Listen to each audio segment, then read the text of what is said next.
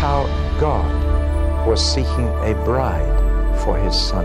Each book is different from every other book. I'm trying to give you the keys for you to unlock it for yourself. You're listening to Unlocking the Bible by David Pawson. Visual materials featured in this talk can be found online at davidpawson.org. This is Genesis Part 3 Creature and Evolution. Well, we've got as far as chapter 2, and we've got 50 or 48 more to go. So let's uh, look in detail at chapter 2. There's a radical shift in style, in content, above all in viewpoint. When you read chapter 1 and close your eyes, you feel yourself hovering just above the earth. But when you read chapter 2 and close your eyes, you feel you're standing firmly on the ground and looking around instead of looking down. That's because in chapter 2, man has become the center of the picture. In chapter 1, God is the center and everything is from his angle, his point of view. But in chapter 2, man is right at the center of the picture. And man is now an individual. In fact, the generic terms of chapter 1 give way to specific names in chapter 2. In chapter 1, the human race is simply male and female. In chapter 2, male and female has become Adam and Eve, two particular individuals. God Himself has a name now in chapter 2. In chapter 1, He is simply God.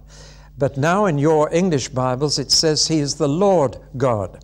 But when you read the word Lord in capital letters in your English Bibles, that means that in the Hebrew, his name is there. And in the Hebrew, since they don't have vowels, his name is made up of four consonants J H V H, from which the word Jehovah has been coined. But that's a mistake because J is pronounced like a Y and V is pronounced like a W. So in English pronunciation, it would be YHWH, from which we get the word Yahweh. In the New Jerusalem Bible, that uh, word is there just as it is the Yahweh God. I've already given you the English word always as being very near to that participle of the verb to be. Being, always, that's the name. So God now has a name, man now has a name, and later in the chapter, woman has a name. There are names here, not just names of persons, but names of places. No longer are we talking about the dry land. We're talking about the land of Havilah and the land of Cush and the land of Ashur and the Garden of Eden. And not only have, has the dry land now got names, but the water has names. And there are four rivers mentioned here, of which we are familiar with two today Tigris and Euphrates. That puts the Garden of Eden somewhere near uh, east, northeastern Turkey or Armenia, somewhere in there. Actually, where the Mount Ararat still is, where people incidentally are still looking for Noah's Ark. So that locates us. But the significance of the names is greater than that. It's not just making things particular, names make relationships possible. And the big thing that happens in Genesis 2 is that man is seen at the center of a network of relationships. And the meaning of life for us is in relationship. And these relationships, as we're going to see, have three dimensions the relationship above us, the relationship to those and things below us, and the relationships that we have alongside. So there's a vertical relationship to the God above, a vertical relationship to nature below, and a horizontal uh, relationship with human nature in other people and ourselves. But before we come to that, let's notice one or two more things. In chapter 1, God is simply described as God, Elohim, which means three, and yet three in one with singular verbs, as we saw, and a God who is like man, because man is made like God. That's a very important insight. There is an affinity between human beings and God that is lacking in every other part of God's creation. There is no animal that has this. You never saw a chimpanzee pray. There is something in us that is quite different from every other creature on earth. And that something is that we are like the Creator in a unique way. In Genesis 2, there seems to be a change to the difference between God and man, that we, He is unlike us and we are unlike Him. And we need to balance these two facts. We are like God, yet not like Him. He is like us, and yet not like us. And we need to keep that balance in order to have a good relationship with Him. The fact that He's like us means that our relationship with Him can be intimate, but the fact that He's unlike us will keep the relationship reverent. And this balance between intimacy and reverence is terribly important, especially in our worship. You can become too familiar with God or too pally with God, as if He's just one of the congregation. Or you, you can become too awed by Him and almost shrink into yourself and not be able to call Him Father. He is Holy Father in heaven. He's like us and unlike us. We are like Him and unlike Him, and we need to keep that in balance. And the first two chapters help us to do that. The name Adam means dusty because that signifies what uh, material God used to make the first man. So he's called Dusty, and his wife is called Lively, or Eve to you. But they are descriptive names. And names in the Bible are invariably descriptive, even onomatopoeic, meaning that the name sounds like the sound of the thing, like the word cuckoo. That's an onomatopoeic word. In fact, when man named the animals as God told him to, he used descriptions of the animals, and that became its name. Names in the Bible are not only descriptive, they carry authority in them. In other words, the person who gives the name has authority over the person who receives the name.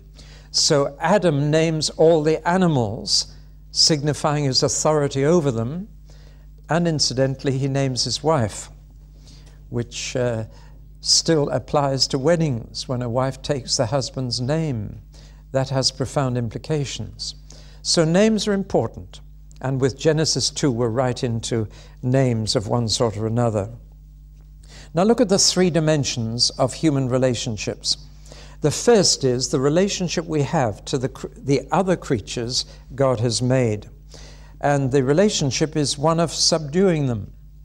God gave us the animals to serve us. That does not mean that we have a license to be cruel or a license to obliterate them make them extinct. But nevertheless, it does mean that animals are further down the scale of value than human beings. That's important, especially in these days when there is total confusion. I remember seeing a few women in Australia on a march of protest against the killing of baby seals. And I know that those same women would not hesitate to have an abortion. We live in a crazy world where a baby seal is considered of more value than a human being. Jesus was willing to sacrifice 2,000 pigs in order to save one man's sanity and restore him to his family. We need to get a sense of proportion. That doesn't mean we've got to treat animals as if they have no feelings, but it does mean that uh, there is a scale of values. And the creatures are put under man to serve man later we shall see after the flood, to provide food for men. And uh, God cancelled the vegetarianism of creation after the flood. You remember reading that in Genesis uh, 1 and 2, God gave man a vegetarian diet of fruit and seed and gave the, uh, well, made the animals herbivores rather than carnivores. That's uh, a significant thing, too. So, in relation to nature below us, we are to have dominion over nature and rule nature and therefore affect it. We're to cultivate nature and control it. It's interesting that man needs an environment that is both utilitarian and aesthetic, both useful and beautiful. And God did not put man in the wilderness. He planted a garden for him that had aesthetic as well as utilitarian value, much as old cottage gardens in England were a mixture of pansies and potatoes, uh, the useful and the beautiful alongside each other. Man needs more than utility. He needs more than food. He needs beauty around him because he has that within him which appreciates beauty. I never saw a dog gazing at a sunset and saying, Isn't that marvelous? There is that within us, like God, which needs more than mere existence. We need to appreciate and enjoy things and not just survive. Well, now, the second relationship we have is to God above. And those two trees in the garden are very important. One made you live longer, and one made you live shorter. Those two trees are not uh, magical trees, they are what I would call sacramental trees. God can appoint physical channels to communicate spiritual blessings or curses to us. That's why taking bread and wine wrongly in the Lord's Supper can lead you to be sick and even die. It's because God, they're not magical, the bread and wine, but God has appointed those physical channels of His grace and of His judgment. And so I see nothing strange in trees that had such profound spiritual effects. It's the sacramental principle again. God uses the physical to communicate the spiritual. One tree, the tree of life, tells me that Adam and Eve were not by nature immortal, but were capable of being immortal. They wouldn't have lived forever by some inherent quality of their own, but by having access to the tree of life, they could go on living forever. No scientist has yet discovered why we die. They have discovered many ways how we die, but why is it that the clock inside us starts winding down? After all, it's a wonderful machine, the body, and if we keep it supplied with food and fresh air and exercise, it can go on replacing itself. I change my skin every few weeks. Most of the dust in your bedroom is your discarded skin. And you can go on replacing broken parts. An amazing machine. Why can't it go on doing that? No scientist can tell us. They're trying to find the elixir of life, the secret of keeping the clock going. But the secret was in the tree of life. And God was making possible for human beings to go on living forever by putting that tree in the garden for him. So man was not inherently immortal, but could be by feeding on God's constant supply of life. The other tree, however, was a very significant tree. When you read the word knowledge, substitute for that the word experience. For knowledge in the Bible is personal experience. Adam knew Eve, and she conceived and bore a son. That's what knowledge is in Scripture. It is a personal experience of someone or something, to know. And God said, I don't want you to know good and evil. Or to put it simply, I want you to retain your innocence. Tragedy is, every one of us in this room has lost our innocence in one way or another because once you do a wrong thing, you can never be the same as you were. You, you may be forgiven, but you've lost your innocence. The terrible thing to lose because happiness belongs to innocence. That's why Paul said, In things evil, I'd rather be as innocent as a baby innocence is happiness. And God wanted Adam and Eve to retain their innocence. So, why did He put such a tree within their reach? It was His way of saying, I retain moral authority over you. In other words, you don't decide for yourself what's right and wrong, you trust me to tell you what's right and wrong. And of course, every parent hopes their children will do the same. You hope your children won't find out the hard way what's bad for them. You hope they'll trust you and keep off what's bad. But that is your parental authority. And God is saying to the human beings He's created, You are not landlords on earth, you are the tenants. And I'm the landlord. And I retain the right to tell you what's good for you and what isn't. The trouble is, most of us, in fact, all of us, in some way or another, won't be told we're going to try it for ourselves to see whether it's good or bad. The result is you lose your innocence, you can never be the same again. It's tragic. Well, now that's what the tree stood for. It was saying, You still relate to me as your moral authority. I still decide what's good and bad for you. Then the relationship alongside. Man not only needs to relate to that which is beneath him and he who is above him, he needs someone alongside him. We need horizontal relationships. Something rather sad about an old age pensioner who only relates to a cat. There's something not fully human there. Do you know what I mean? Nor are we fully human if we're just relating to God and not to other people. We need this network. I love the word shalom. I always sign it in books, and I'm willing to sign your books later, by the way, but I always sign shalom, then my name. Shalom is a beautiful word. It means harmony, harmony with yourself, harmony with God, harmony with other people, and harmony with nature. There's nothing better you could wish for somebody than that, is there? Shalom. Harmony with yourself, with others, with God, and with nature. Here we have in Genesis 2 a picture of that harmony. And God warns Adam, break that harmony, and you have to die. Not necessarily immediately, but the clock will begin to wind down. And the reason why God said that is very simple. It seems a harsh punishment for just a little sin. But God is saying that once you have experienced evil, I have to limit the length of your life on earth. Otherwise, evil would become eternal. Now, you can see the sense of that, can't you?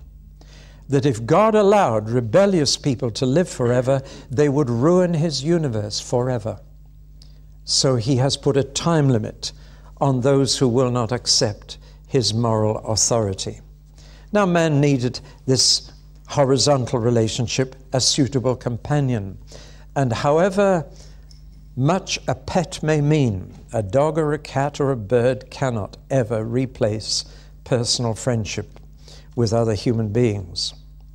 Now, in Genesis 1, male and female are equal in dignity, and we shall see later in depravity and in destiny.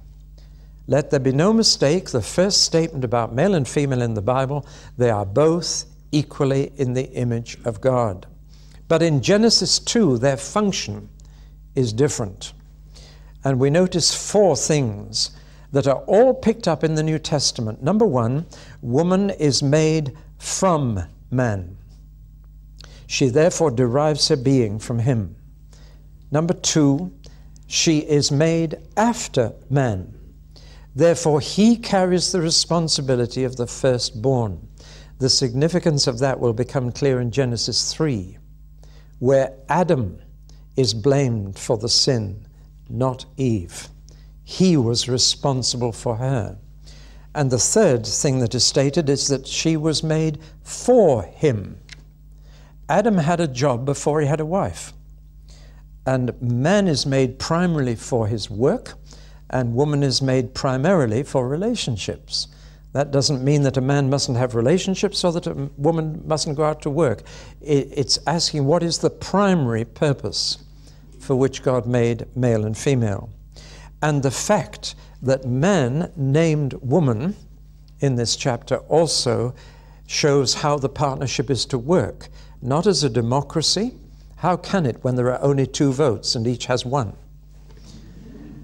But as a partnership in which one has the responsibility rather than the right of leadership. And that's how it is meant to work in cooperation. It becomes competition when that leadership becomes domination on the part of the man, that simply leads to defiance in the woman, and the harmony is broken. There are many things said here in Genesis 2 which are terribly relevant. Here they are Sex is good.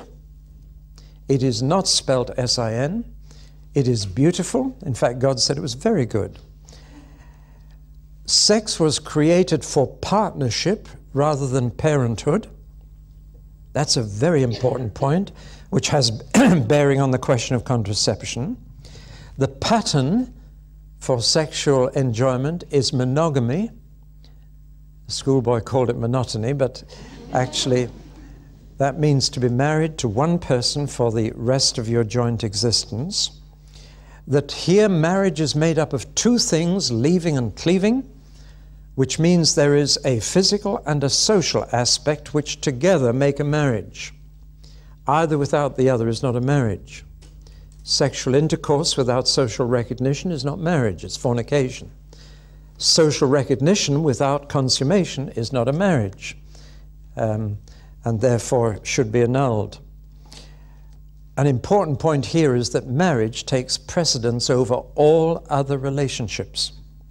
There would be no jokes about parents in law if that had been observed throughout history.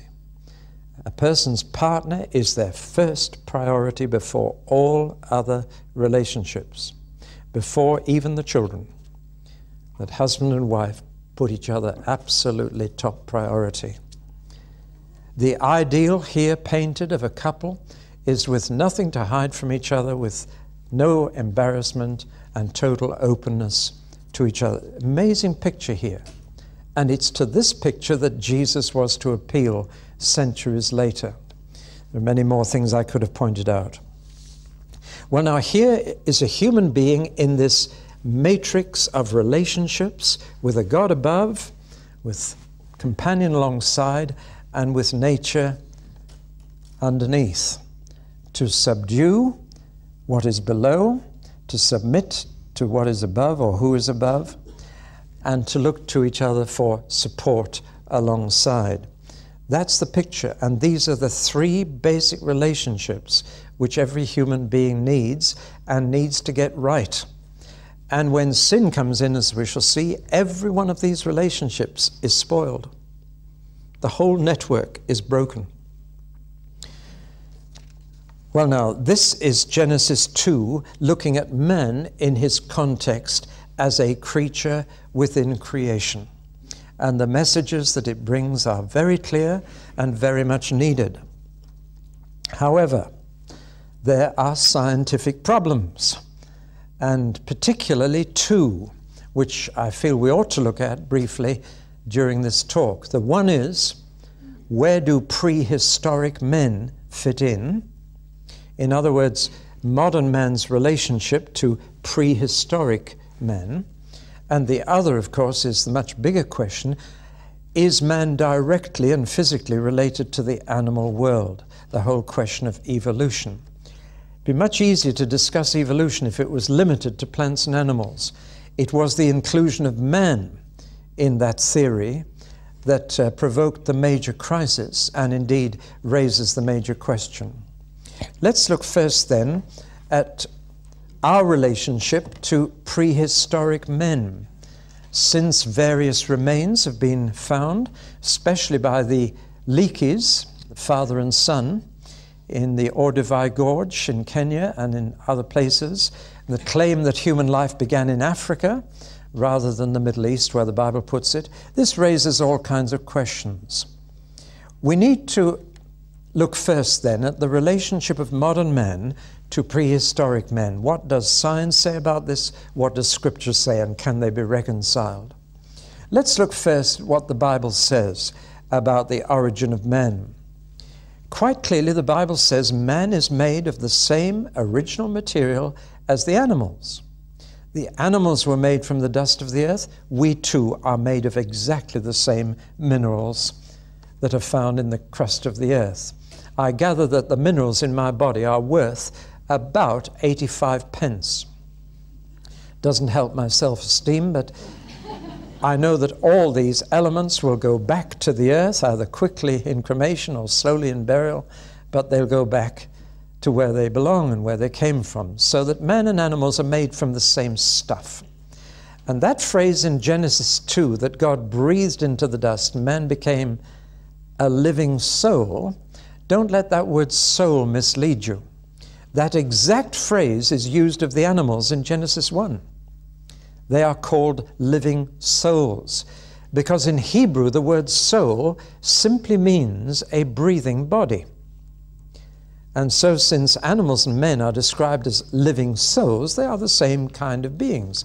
We are breathing bodies. That's why, when your body is in danger of stopping breathing, you send out an SOS instead of an SOB. You send out, save our souls. What you mean is, save my breathing body. That's Hebrew talk. Again, Lord Soper in Hyde Park Corner was once asked, What shape is your soul? And he replied, oblong, which is good theology. I am an oblong soul. I'll be buried in an oblong box. That's the shape of my soul. And the questioner then asked him, Then where is the soul in the body? He said, Where the music is in the organ. Which again was good theology because you can take an organ or a piano to pieces and you won't find the music, but it's there. It's there when it's made into a living thing by somebody else. Now, that's important because that word soul in Genesis 2 has misled many people into thinking that what makes man unique is that he has a soul. No, that word soul is, simply means a breathing body. But I think I have to say that Genesis 2 speaks very clearly of man as a special creation and does seem incompatible with believing that man and the anthropoid apes came from common stock. So there is a direct clash there. And the statement that he is made in the image of God, that he's made direct from dust and not from an animal and made in the image of God, seems to put him in a very special creation category. And the Hebrew word bara is used three times, as I've said, of matter, life, and man, as if there's something quite new and unique about man. Now, when we look at what science says, oh, by the way, historical uh, understanding of man emphasizes the unity of the human race. Paul, speaking in Athens, said, God has made us of one blood. That's true. I know there are different varieties of blood, but everything in history points to the unity of our human race at present. And I've studied agricultural archaeology a little, and it's interesting that agricultural archaeology puts the origins of growing corn and domesticating animals exactly where the Bible puts the Garden of Eden. The earliest traces we have of agriculture are in northeast Turkey, southern Armenia, exactly where the Garden of Eden was. I found that an interesting sidelight. But when we ask what science is saying, many people would have us look at this false antithesis. Has science made false investigations into prehistoric men, or has Scripture given us false information? Once again, the repudiation of one or the other is presented to us. For example, it's said that Piltdown Man was a forgery. Have you heard that? You know, Piltdown Man down in Sussex? There's a pub called that right near the spot where it was found. But Piltdown Man was discovered to be the jaw of a pig. And many Christians threw their hats up in the air, shouted hallelujah, and said, There you are, science was wrong. But we have to be honest and say, who discovered Piltdown was a forgery? It wasn't Christians who discovered that. It was science that discovered it was a forgery. You can't have it both ways, Christians. You can't say science is wrong because Piltdown was a forgery when science discovered it was a forgery. We must be honest about all this. And quite clearly, science has discovered remains that look astonishingly like us. Some of the different um, terms, I've written some of them down here, I thought I had. Neanderthal man, Peking man, Java man, Australian man. And the Leakeys have claimed now to have got back to four million years ago and found human remains in Africa. And now it's almost accepted that human origins are to be found in Africa rather than the Middle East. Well, now it's interesting the dating of this. Homo sapiens is said to go back 30,000 years. Neanderthal, 40 to 150,000. Swanscombe, 200,000. Erectus, that's China and Java man, 300,000. Australian man, 500,000. And now African man, 2.5 million, 3 million, 4 million.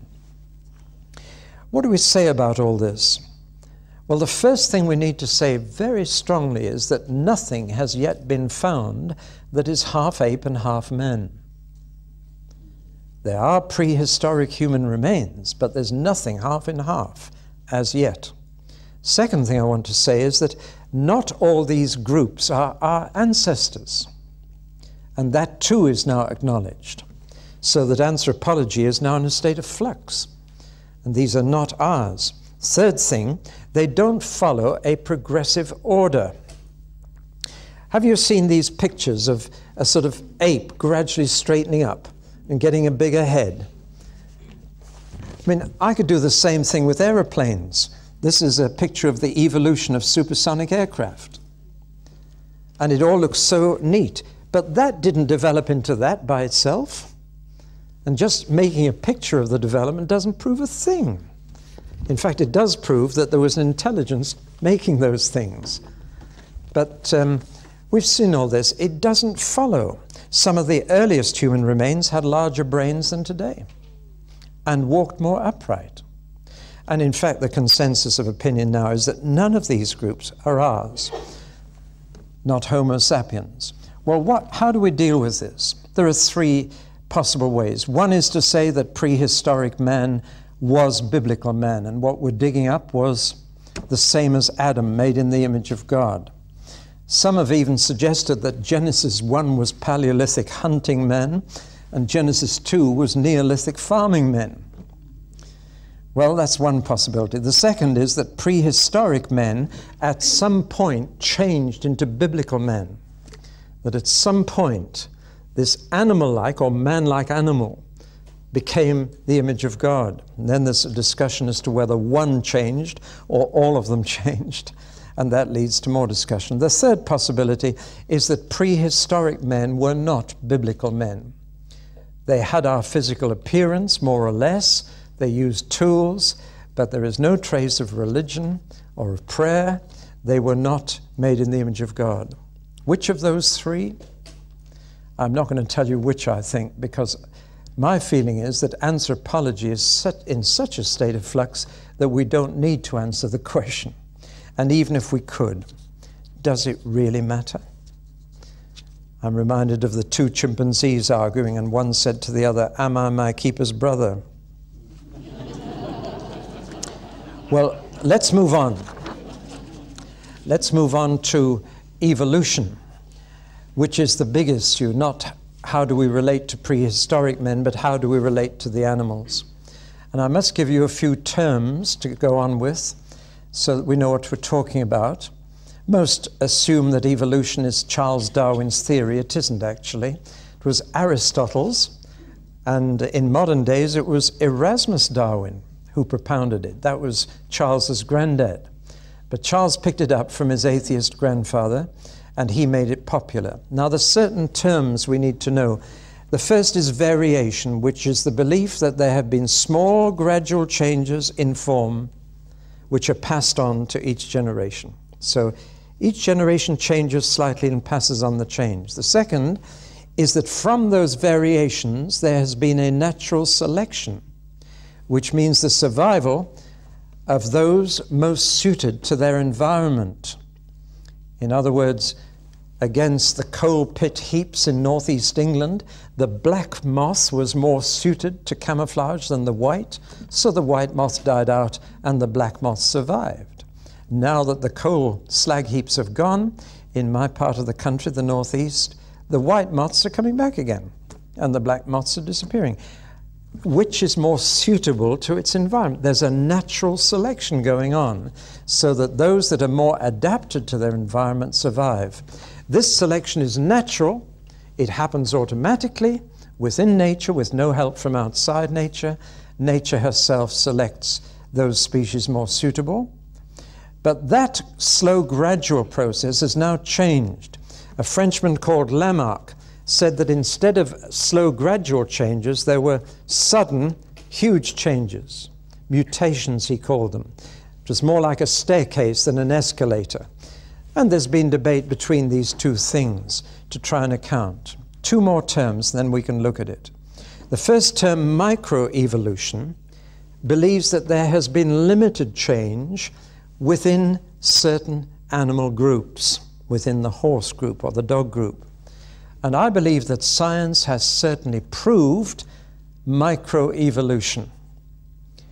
But the macroevolution is the belief that all animals came from the same origin and that all are related and all go back to the same simple form of life that developed into a more and more complex being. One other word that I want to introduce you to, which to me is crucial, it's the word struggle. Believing this, the word struggle means the survival of the fittest. And that is a concept that has caused more suffering in the 20th century, more human suffering, than almost any other idea. I want to show you how in a moment. I'm not going to argue the case for or against evolution, except to point out that evolution is still a theory. It has not been proven. And in fact, the more evidence we get from fossil life, the less it looks like being an adequate theory of how the different forms of life arose. For example, in the fossil evidence, most different groups appear simultaneously quite quickly in the Cambrian period. They don't gradually appear over ages, they appear almost together. Secondly, the complex forms of life and the simple forms of life appear together. There isn't a train from the simple to the complex. Thirdly, there are very, very few bridge fossils that are halfway between one species and another. Next, all life, right from the beginning, is very complicated. It always had DNA in it. Next, mutations, sudden changes, usually deform and cause creatures to die out. Next, interbreeding usually leads to st- sterility. And so I could go on. Above all, the statistics do not allow for this to have happened. There isn't enough time. That's why a new theory is that life started on another planet and floated through space and landed here. There really isn't enough time here, statistically, for all these varieties to have developed. I want to go on to something quite different the effect of this theory on human beings. Not only has it fed our pride in thinking we have come so far that we are going to go on, up and up and up and on and on and on, as an English Prime Minister put it, which is rather better than back to basics. but uh, I want to show you now what has happened with this word struggle. You'll find it in American capitalism. Men like John D. Rockefeller said, Business is the survival of the fittest. And that led to untold suffering. You find it in fascism. Adolf Hitler's book was called My Struggle. And he believed in the survival of the fittest, the fittest being the German Aryan race, and certainly not the Jewish people. You find it in communism. Karl Marx wrote about the struggle between the bourgeoisie and the proletariat, which must issue in revolution. You find it, this word struggle, in the early days of colonialism, when people were simply wiped out in the name of progress. And I am bold enough to say that this idea, the survival of the fittest, when applied to human beings, has caused more suffering than any other idea. But it has also faced us with two huge choices. And I'm going to take a few extra minutes in this talk just to give you these choices. What are we really saying when we look at the issue of creation and evolution? It faces us with a mental choice. If you believe in creation, you believe in a Father God. If you believe in evolution, you tend to go for Mother Nature, a lady who doesn't exist. If you believe in creation, you believe that this universe was the result of a personal choice or an impersonal chance. that there was a designed purpose under creation, but under evolution, only a random pattern. With creation, the universe is a supernatural production. In evolution, it's a natural process. Under creation, the whole universe is an open situation, open to personal intervention, both by God and man. Here, we have nature as a closed system that operates itself. There, we have the concept of providence, that God cares for his creation and provides for it and looks after it. Here we have simply coincidence. When anything good happens, it's merely a coincidence.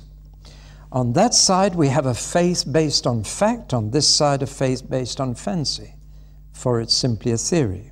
On that side, God is free to make something and to make man in his own image. On this side, man is free to make God in whatever image he chooses in his imagination.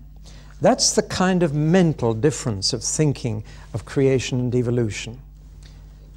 But when we look beyond that, we see that behind it there is a moral choice. See, the question we're trying to answer now is why is it that people seize on the theory of evolution, hold it almost fanatically? The answer is deep down. It's the only alternative if you want to believe there is no God over us.